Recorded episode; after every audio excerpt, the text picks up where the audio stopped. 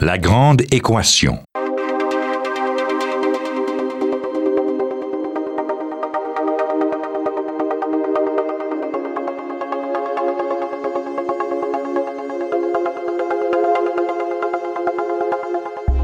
Ici Normand Mousseau, bienvenue à La Grande Équation.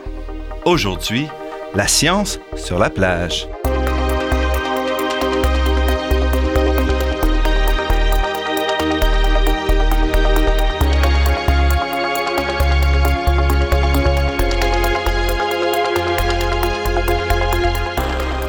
Avec l'arrivée de l'été, en fait, on est souvent très tenté de s'installer tranquillement à l'ombre d'un grand arbre ou sous un parasol pour plonger à belles dents dans les romans et les livres qu'on a empilés, accumulés au fil de l'année et qu'on n'a même pas eu le temps d'ouvrir.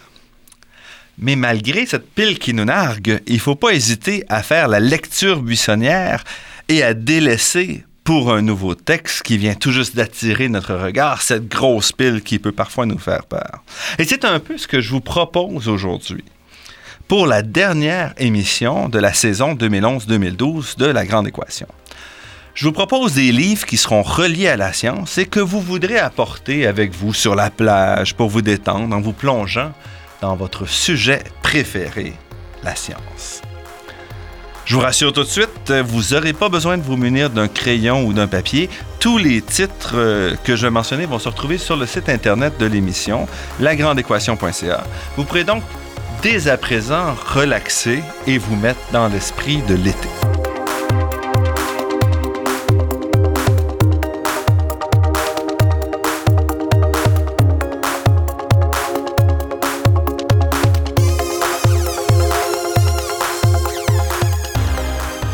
Seigneur, tout honneur, je commence ma liste avec le gagnant du prix Hubert Reeves en vulgarisation scientifique.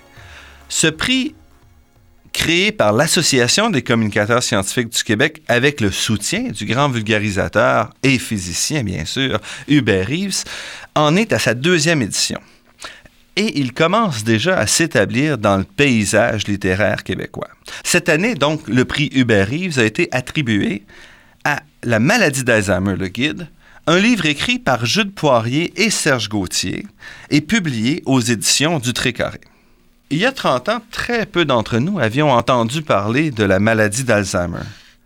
C'est une maladie qu'on connaît quand même depuis plus d'une centaine d'années. En effet, c'est le médecin Alois Alzheimer qui a découvert cette maladie et l'a identifiée pour la première fois au début du 20e siècle, vers 1905-1906, après l'étude d'un cas d'un patient qui avait une série de symptômes particuliers et qui, à l'autopsie, présentait dans son cerveau des marques particulièrement notables. Le professeur Alois Alzheimer a donc fait rapport de ceci à une première euh, conférence, un premier congrès en 1906. Les gens ont d'abord été assez sceptiques de cette relation-là entre la physiologie et l'état mental, mais très rapidement, on s'est rallié à cette euh, vision de la maladie et le professeur Alois Alzheimer est devenu très célèbre à travers le monde pour la découverte de cette maladie sur laquelle il a travaillé longtemps les études ne se sont pas arrêtées avec euh, la mort d'Alois Alzheimer, mais se sont poursuivies jusqu'à aujourd'hui, avec une intensité toujours grandissante. Pourquoi? Parce que la maladie d'Alzheimer, c'est une maladie qui se développe typiquement à partir de, de la soixantaine. Donc, avec l'avancement en âge et avec une population dont l'espérance de vie croît constamment, une fraction de plus en plus importante de la population est touchée par cette maladie-là, une maladie dévastatrice pour laquelle on ne possède toujours pas de médicaments ou de traitements. En effet, la maladie d'Alzheimer souffre d'un problème important. Il n'y a pas de test biochimique présentement, tel qu'une prise de sang ou autre, euh, de tests faciles, qui nous permet de définir précisément l'état de la maladie. On doit s'en retourner vers des tests cognitifs ou encore de coûteux tests en imagerie médicale, IRM par exemple, qui ne sont pas très précis. Il est à ce moment-là très difficile de développer un médicament quand on n'est pas capable de voir si son application aide ou non une maladie sur des temps relativement courts. Et c'est vraiment un des problèmes principaux de la maladie d'Alzheimer. La maladie se passe aussi dans le cerveau, un organe complexe qu'on connaît mal, difficile d'accès évidemment, et qui ralentit aussi les travaux malgré en fait des centaines de millions et des milliards de dollars qui ont été dépensés dans la recherche. La maladie d'Alzheimer, le guide de Jude Poirier et Serge Gauthier est donc avant tout ce qu'on dit, c'est un guide qui permet aux gens touchés par la maladie d'Alzheimer et aux proches de mieux comprendre cette maladie-là, de comprendre les différents stades, de comprendre l'évolution de la maladie, comprendre son origine biochimique et aussi de voir un peu comment le système peut aider à accompagner une personne souffrant de la maladie d'Alzheimer durant la progression de la maladie. C'est un guide qui est bien écrit, c'est un guide euh, haut en couleur avec beaucoup d'images, beaucoup de graphiques qui donne en effet un bon aperçu, une première introduction au sujet. Euh, Jude Poirier et Serge Gauthier, les deux auteurs, sont des médecins-chercheurs qui travaillent à l'Université McGill et qui ont travaillé plusieurs dizaines d'années chacun dans le domaine. Donc, ils possèdent extrêmement bien leur sujet. C'est pourquoi, d'ailleurs, euh, ce guide a reçu le prix Hubert Reeves. Malgré tout, ce livre a quelques défauts, je dirais. Euh, en fait, surtout des défauts d'édition. Il y a énormément de répétitions dans le livre. Il y a quelques erreurs de montage. Tout ça aurait pu être resserré pour permettre une lecture plus facile.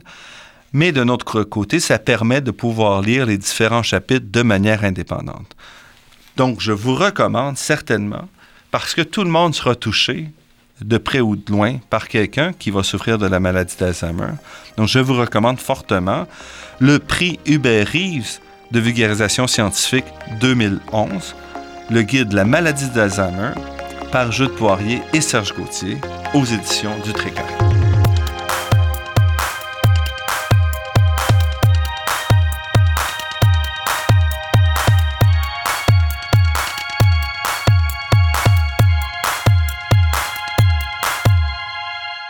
Normand Mousseau. Vous êtes à La Grande Équation et pour la dernière émission de cette saison 2011-2012, nous vous présentons quelques livres que vous pourrez apporter avec vous cet été pour vous relaxer. Des livres quand même à caractère scientifique comme il se doit. Grand sujet scientifique de l'heure, grand sujet politique de l'heure, le réchauffement climatique a fait couler beaucoup d'encre. Pourquoi? Parce que la science étant toujours en évolution, il est parfois difficile de suivre les changements qui montent, qui descendent au sujet de réchauffement climatique. Y a-t-il des contradictions? Est-ce une compréhension plus fine d'un phénomène qu'on connaissait déjà? C'est pas toujours facile pour quelqu'un qui ne travaille pas dans le domaine de suivre ce qui se passe. De plus, contrairement à d'autres problématiques scientifiques, la réalité du réchauffement climatique est basé sur plusieurs facteurs, des facteurs climatiques, des facteurs écologiques, des facteurs géologiques. Et c'est tout ça mis ensemble seulement qui peut nous dire si oui ou non on a un réchauffement climatique. C'est donc assez difficile de s'y retrouver de l'extérieur et il est aussi assez facile à ce moment-là de trouver des gens qui seront en désaccord, soit sur des points particuliers, soit sur l'ensemble de la problématique, ce qui fait un débat très contradictoire qui plaît aux médias, évidemment, mais qui a tendance à obscurcir un peu le fond scientifique. Au Canada, cet aspect scientifique est rendu plus compliqué par le fait qu'au niveau fédéral, le gouvernement de Stephen Harper essentiellement nie l'existence du réchauffement climatique ou à tout le moins ses impacts. Et donc, on a ici un gouvernement qui ne veut pas savoir. Au niveau provincial, où on a reconnu depuis longtemps l'existence d'un réchauffement climatique et où on a des objectifs très ambitieux pour 2020, on traîne un peu de la patte quand il s'agit de mettre en place un plan réel, des actions réelles pour parvenir à, à cet objectif-là. On a donc au Québec de bonnes intentions, mais il nous manque toujours un plan à huit ans seulement de l'objectif de 2020, ce qui fait donc dire à plusieurs qu'on risque de ne pas parvenir à atteindre les cibles qu'on s'est nous-mêmes données. le débat et la question ne s'arrêtent pas aux frontières du Canada. En Europe, entre autres, euh, toute la crise économique remet en cause certaines des initiatives de lutte au changement climatique. En France, on a aussi un débat qui a été alimenté l'an dernier par la publication du livre L'imposture climatique de Claude Allègre. Claude Allègre, qui est un géologue, qui a été ministre de l'Éducation, donc quelqu'un bien en vue, mais qui s'est fait vraiment un anti-réchauffement climatique, si on veut, qui a publié un livre où il démontrait à coups de graphiques parfois tronqués et euh, manipulés, euh, il prétendait démontrer que le réchauffement climatique n'existait pas. Il a aussi mis beaucoup d'emphase dans ce livre-là sur les aspects personnels de relations entre les différents chercheurs, essentiellement prétendant que le réchauffement climatique n'est qu'une invention par des chercheurs en mal de carrière. Voilà qui a fait couler beaucoup d'encre, mais qui n'a certainement pas aidé à comprendre le fond du problème. Et c'est donc dans la foulée de ces livres, de ces grands débats en France, que des scientifiques comme Valérie Masson-Delmotte ont réagi. Valérie Masson-Delmotte, qui est chercheuse en sciences du climat et de l'environnement au Commissariat à l'énergie atomique en France, a écrit un livre l'an dernier, Climat, le vrai et le faux, publié aux éditions Le Pommier. C'est un livre très intéressant, fascinant, parce que Valérie Masson-Delmotte, bien qu'elle soit chercheuse, n'hésite pas à présenter une image extrêmement large, fouillée et critique de la question du réchauffement climatique. Elle nous présente les défis scientifiques dans leur ensemble, les aspects pour lesquels il n'y a vraiment pas de débat, sur lesquels tout le monde s'entend, ou presque, des aspects plus controversés où les données sont moins claires. Elle nous présente aussi, Valérie Masson-Delmotte, les aspects délicats de la mesure, les aspects délicats des analyses, qui font que on se pose encore des questions sur certains aspects particuliers. Malgré tout, elle démontre clairement la concordance des données qui se sont accumulées depuis quelques décennies et qui montrent euh, sans l'ombre d'un doute que on vit un réchauffement climatique. Valérie Masson-Delmotte n'hésite pas non plus à aller directement et à foncer directement dans la question politique. Elle nous présente en effet les grands défis politiques qu'il y a à faire la lutte au changement climatique, mais aussi les défis qu'on oublie souvent et qu'il faudrait à tout le moins relever, c'est-à-dire le défi de se préparer au changement climatique qui vont subvenir avec une intensité plus ou moins grande, mais qui vont subvenir quand même, peu importe la résistance et les changements qu'on fera à notre société au cours des prochaines années. Climat, le vrai et le faux, de Valérie Masson. C'est un livre euh, qui a été retenu comme finaliste du prix Robert Val de vulgarisation scientifique dans la francophonie en entier et qui est publié aux éditions Le Pommier. C'est vraiment un livre que je conseille vivement aux gens qui s'intéressent au réchauffement climatique, un sujet dont on n'a pas fini d'entendre parler. Et je voudrais faire une petite euh, parenthèse là-dessus. Il y a eu d'excellents livres qui ont été publiés au Québec sur le sujet. Et je pense qu'une fois qu'on a relu le livre de Valérie Masson-Delmotte, qui nous fait un portrait scientifique et parfois politique de la question, il est utile de retourner vers le livre de Claude Villeneuve et François Richard, publié en 2006 aux éditions Multimonde, le livre Vive les changements climatiques, un livre de 400 pages intense, dense, avec de nombreuses photographies, qui nous fait vraiment vivre le réchauffement climatique du côté biologique, du côté écologique, et qui complète à merveille le livre Climat, le vrai et le faux. Voilà donc deux livres que vous pourrez apporter avec vous cet été pour suivre un peu l'évolution d'un débat scientifique très important pour l'ensemble de la planète. La petite équation.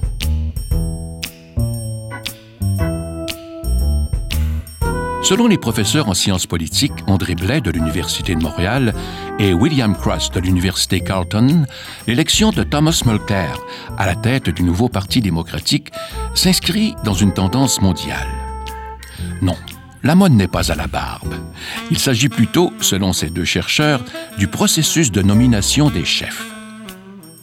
Pendant longtemps, au Canada, l'élection des chefs de partis politiques, tant au niveau provincial que fédéral, s'est faite par des délégués représentant des comtés lors d'un congrès à la chefferie. Or, l'arrivée de nouveaux partis sur la scène fédérale a changé la donne et forcé les partis traditionnels, comme le Parti libéral du Canada et le NPD, à s'adapter et à suivre le courant. Cette tendance déborde les frontières de notre pays et s'étend également à l'Australie et à la Grande-Bretagne. Malheureusement, les deux chercheurs notent que l'impact de cette nouvelle procédure sur l'ensemble de la vie politique est plutôt mince. Combien de générations de nouveaux partis faudra-t-il pour parvenir à réellement changer notre système politique? Messieurs Blais et Cross ne le disent pas.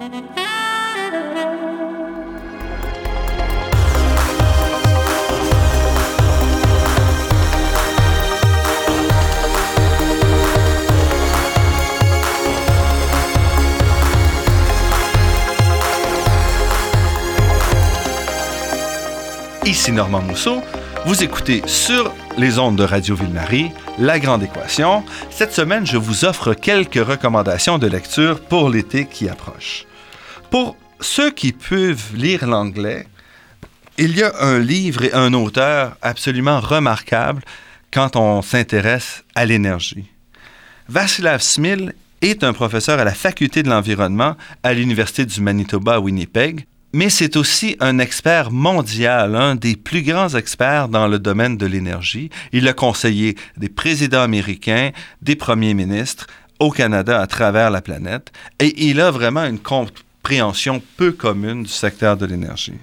Profitant d'une nouvelle série publiée en Angleterre, la série Beginner's Guide, Vassilav Smil nous offre le livre Oil, A Beginner's Guide, qui fait vraiment le tour de la question du pétrole, tant euh, sur ses bénéfices, ses inconvénients, sur sa formation, sur le procédé de découverte, d'exploitation, mais aussi sur les aspects à plus long terme. Est-ce qu'on a atteint ou non le pic de production de pétrole? Václav Smil est quelqu'un qui en a vu d'autres, qui travaille dans le domaine depuis plusieurs décennies. Il n'est donc pas convaincu par tous les gens qui nous annoncent la fin du monde et la fin du pétrole pour les années à venir.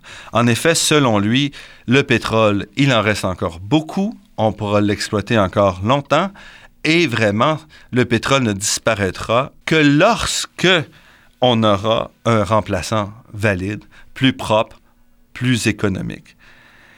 C'est un livre qui remet les pendules à l'heure, qui nous permet d'obtenir une vision équilibrée et nuancée euh, du secteur énergétique, particulièrement dans le cas du pétrole, qui reste euh, la source d'énergie la plus importante d'un point de vue économique sur la planète. Donc, Oil, A Beginner's Guide par Vaslav Smil aux éditions One World Publication qu'on peut trouver en ligne ou euh, au Canada. Finalement, je voudrais revenir sur quelques livres que nous avons déjà traités cette saison. Entre autres Le monde fascinant des insectes de Jean-Pierre Bourassa, publié aux éditions Multimonde, un livre qui nous raconte l'aventure des insectes, qui nous fait découvrir toutes sortes de familles d'insectes, un livre très bien écrit qui fut finaliste euh, pour le, prix Hubert Reeves. Donc, vraiment à mettre de côté et à lire avec grand plaisir les soirées d'été en écoutant les grillons et autres insectes nocturnes. Aussi le livre de Michel Leboeuf, dont on a parlé récemment, Le Québec en miettes, Notre nature morcelée à l'heure du plan Nord. Un beau livre qui vous fait découvrir un problème qu'on ignore souvent, qui est le problème de la morcellisation du territoire et de son impact sur la biodiversité. Je voudrais aussi, après avoir parlé de tous ces livres un peu lourds, vous mentionner une nouvelle série aux éditions du Trécarré, la collection Sciences au lit, qui inclut l'algèbre au lit, la physique au lit, la chimie au lit et la géométrie au lit. Ce sont des petits livres, en fait quand même de quelques centaines de pages, qui vous présentent toutes sortes de lois physiques, toutes sortes de scientifiques, toutes sortes de concepts en une ou deux pages, donc de manière très ramassée, écrit avec un ton léger, très facile à lire, qui ne fait pas quand même l'omission des équations lorsqu'elles sont nécessaires Voici donc une belle série à mettre sur la table à café et à saisir lors des pauses publicitaires ou encore peut-être à amener au petit coin lorsqu'on a besoin d'un peu de détente. Donc voici des livres à lire en famille, à discuter, qui pourraient servir de projet pour des enfants et qui, pour les plus vieux d'entre nous, représente une belle façon de revisiter des concepts qu'on a appris au secondaire ou au cégep. Donc, n'hésitez pas à vous procurer la série Science au lit aux éditions du Trécarré, une belle série pour tous. Finalement, pour terminer, je voudrais mentionner deux livres qui s'éloignent un petit peu de la question scientifique comme telle, mais qui ne sont pas moins importants. Tout d'abord, le livre Slap Bâillonnement et répression judiciaire du discours politique de Normand Landry. Ce livre, qui est publié aux éditions Éco-Société, souligne un problème de plus en plus important qui frappe non seulement les groupes activistes, euh, tels les environnementalistes, mais aussi les scientifiques qui essaient de sortir sur la place publique pour éclairer un peu des problèmes euh, qui préoccupent la société. Les poursuites baillons, comme on les appelle, ou en anglais SLAP, Strategic Lawsuit Against Public Participation, sont des attaques qui visent essentiellement à faire taire les gens en les écrasant par des poursuites ruineuses avant même qu'on se rende au niveau de la Cour. Donc ces poursuites-là nuisent énormément au débat public. Au Québec, on a voté une loi euh, l'an dernier qui protège partiellement contre les poursuites Bayon. Ce n'est pas un combat terminé, c'est un combat qu'il faut continuer à poursuivre. Alors un livre, pour tous ceux qui s'intéressent à la liberté d'expression et à la liberté d'expression universitaire, la bâillement et répression judiciaire du discours politique de Normand Landry, publié aux éditions Éco-Société. Pour terminer, mentionnons L'État du Québec 2012. C'est un livre scientifique, un livre politique, un livre sociologique qui fait vraiment le tour des grandes questions euh, qui ont préoccupé le Québec récemment. Il souffre évidemment du fait que ce sont une série de courts articles qui ne permettent pas toujours d'entrer dans tous les détails, qui ont un peu le nez dedans l'actualité, donc qui manquent un peu de recul. Mais c'est le propre de tout ce type d'ouvrage-là, qui joue quand même un rôle très important pour nous permettre de découvrir une synthèse des problématiques qui ont touché le Québec et le reste de la planète récemment et évidemment qui continuent à nous poursuivre. L'État du Québec est publié aux éditions Boréal. Voilà, on a fait le tour de quelques livres. Il y en a beaucoup plus dans le monde de la science et de la vulgarisation. Alors, euh, n'hésitez pas à aller en librairie et à chercher, à grappiller et à demander à vos libraires de vous fournir dans des livres à contenu scientifique. On en veut toujours plus. Pour terminer, pour cette dernière émission de la saison régulière, je voudrais allonger un peu les remerciements d'usage. Tout d'abord, je voudrais remercier Jean-Guy Roy, qui vient tout juste de quitter son poste de directeur général à Radio Ville-Marie, ainsi que Claudette Lambert, directrice de la programmation, pour leur confiance dans cette émission. Ce sont eux qui ont permis à la grande équation de trouver un accueil, un lieu d'accueil à Radio Ville-Marie et de lancer une nouvelle émission de vulgarisation scientifique. Je voudrais dire merci aussi à toute l'équipe de Radio Ville-Marie, en particulier à Daniel Fortin, qui est formellement en charge de la technique pour la grande équation, mais qui est également un formateur très apprécié auprès des animateurs et un critique constructif qui a permis à l'émission de grandir et de s'améliorer tout au long de la saison. Je voudrais reconnaître aussi le soutien d'Athéna Énergie, fournisseur de gaz naturel, qui a cru dans l'émission avant même que celle-ci ne commence et qui a accepté avec grand enthousiasme de devenir le commanditaire officiel de la Grande Équation pour l'entièreté de la saison 2011-2012, ce qui a permis que l'émission se fasse. Outre l'essentiel soutien d'Athéna Énergie, notre émission a aussi été financée cette saison par la Fondation des chaires de recherche du Canada et par le Fonds de recherche du Québec Nature et Technologie. Finalement, au nom de toute l'équipe, je voudrais vous remercier, vous, chères auditrices, chers auditeurs, pour votre présence et vos commentaires positifs tout au long de notre première saison. Je vous annonce déjà que nous serons de retour dans un format d'une heure à partir de septembre prochain. D'ici là, vous pourrez quand même réentendre une sélection de nos entrevues qui seront diffusées sur les ondes de Radio Ville-Marie au cours de l'été. Comme toujours, vous pourrez aussi vous rendre sur le site Internet de La Grande Équation pour télécharger les divers épisodes, ainsi que sur la page Université de Montréal de iTunes U. Ici Normand Mousseau. Au nom de toute l'équipe de La Grande Équation, je vous souhaite un bon été et je vous invite à rester à l'écoute de Radio Ville-Marie pour découvrir votre monde sous toutes ses facettes.